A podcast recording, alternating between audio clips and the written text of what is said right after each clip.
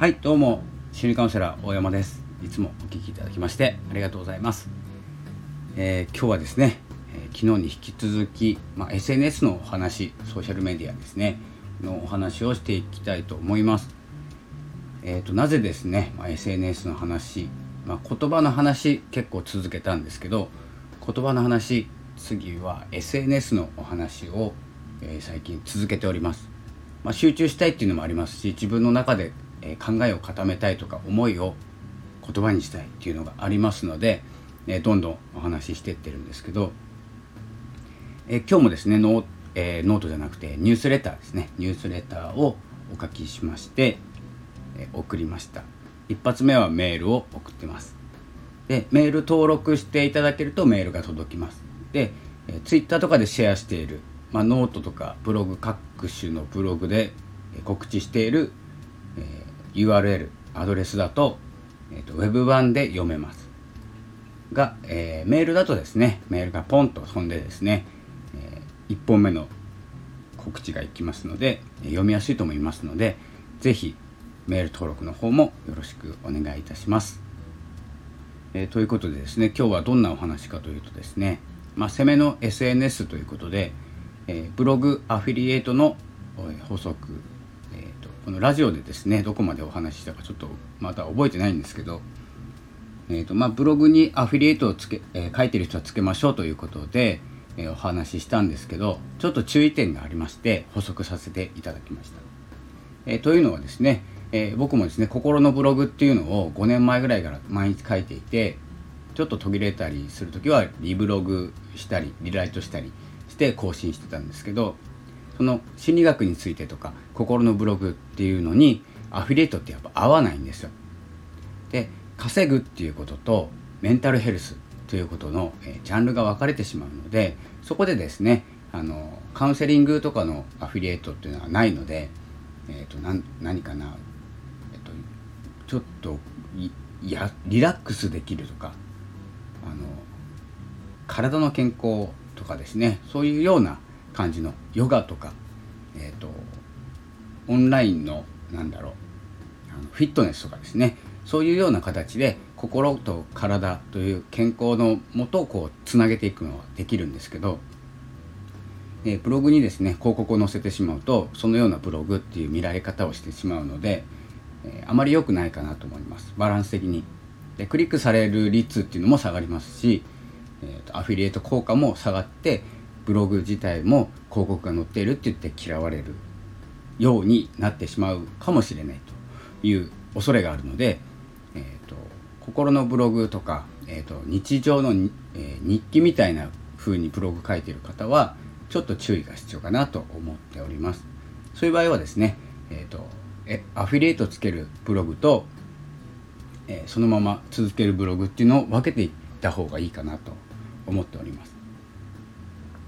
そしてですねまあ収益化とかですね稼ぐとかっていうことを目的に書いているのであれば全然問題なくつけた方がいいと思います。もったいないので、えー、毎日、えー、まあ、書いていて、えそのプラットフォームでも独自の、え広告をつけてきます。でその中にですね、まあ、埋め込むのであまりうるさくないようにした方がいいかなと思いながらですね僕は結構バンバンうるさくつけてます。で1つのブログに大体2000文字ぐらいに3つぐらいの広告はつけるようにしていてえっ、ー、とまあワードプレスとかでやってもそうなるかなと思います。3つぐらいに押さえた方がいいかなと思います。そんな感じでですね。すいません。喉がちょっと詰まってきました。そんな感じでえっ、ー、とまあ副業に関してのブログとか、えー、心に関してのとか日常の日記とかというふうな感じで、えー、ジャンル分かれるので合う合わないがあるのでバランスを見ながら、えー、やっていった方がいいと思います。じゃないとですね本当にブログの観覧数も、え、アクセスですね減ります。で広告つけると一旦減ります。でそれを乗り越えるぐらいの記事数とか、えーと、内容とかっていうので盛り返していく、ことが必要で本当にですね副業だけのことを書いていたり SNS のことを書いてたり、え、すると結構クと相性がいいので、えーと、クリック率上がります。でどんどんですねあのまあ収益っていうスタイルでは取っていけると思いますのでその告知にラジオを使うとかツイッターを使うとかっていう形でどんどんそのブログに流入させていく。ピンタレストの話もそうですね。ピンタレストもそのブログに流入、えー、行ってもらうっていう人を増やすためにやってますのでそこだけで収益化させるっていうよりはやっぱりですね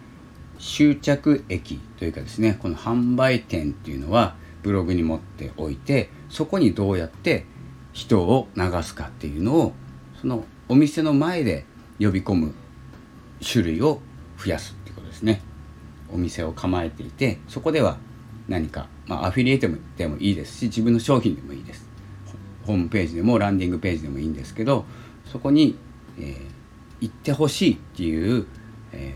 ー、目的ですね。目的があってその前でですね呼び込むための、えー、戦略が SNS、えー、Twitter、Facebook、Instagram でこのブログに行ってこのお店に行ってくださいっていう案内を出していく。それが、えー、今まではその SNS と呼ばれている Twitter、インスタ、Facebook あとは Pinterest とか、えー、まあいろいろありますね。まだまだ。でそこでですねブログの前に1本ブログ挟むっていうことも僕やってます。というのはですねこうどんどん狭まっていくじゃないですか。インプレッションっていう街行く人たちがいっぱいいる中立ち止まってくれる人というのがいてそしてあなんか気になるなと思ってちょっと入ってみる。で、えー、これが例えば1,000人の人がインプレッションっていうか通りかかってくれる人がいるとしたら、えー、中に入ってくれる人が10人とか。で狭まってきますよね。それがクリックされるっていうことで入ってきます。でクリックされてまた10人の中でここで買うかどうかまだ分かんないですね。そこをまた絞っていく。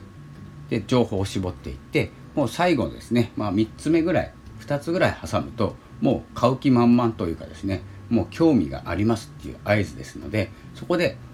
まあ、ちゃんとしたものというかですね、えー、と相手の得になるとか役に立つとか、えー、ことを、えー、お伝えするとですねあのウィンウィンになるんですね。でツイッターとかで一発目でドーンと販売してしまうとあの何がいいのか分かんない状態で買いますので、えーと、不満とか文句とかが増えてしまう。だからこそ絞る。広げといて絞る。ということが、えー、大事になってくると思います。ですのでちょっとですね SNS の拡散の仕方とかもですね今日レターに書きましたので、えー、ぜひですね読んでいただきたいと思います、えーニュースレターを書いてちょっと僕の場合なんですけど軽く言うと、えー、ニュースレターを書いてから10個のところで拡散してます。というですね、まあ、中身まで言ってしまうとレターの価値がなくなってしまうのでもしよかったらですねレターウェブでも読めますしメールでも受け取れますできればメールで受け取ってほしいなと思うところですけれどもウェブでも内容は、え読めますので是非説明欄にありますので読んでみてください。えー、ということで、えー、っとですね、もう4月30日ですけれども、まあ、ゴールデンウィークですね、えー、と言いましたけれども、前回 Kindle の話しましたけど、えー、Kindle 電子書籍、まあ、盛り上がると思いますので、まあ、急いで出しましょうということですね。あとは Pinterest もちょっと、え、やっといた方がいいんじゃないかなと思いますので、もしですね、わからない方は触りながら、え行動しちゃっていいと思います。で、えー、気に入らなかったら、まあ、そのピン画像ですね画像を消すとかですね、まあ、修正できますのでまず始めてみましょうということです。それでは今日も、えー、この辺で、え、失礼いたします。今日もありがとうございました。さよなら。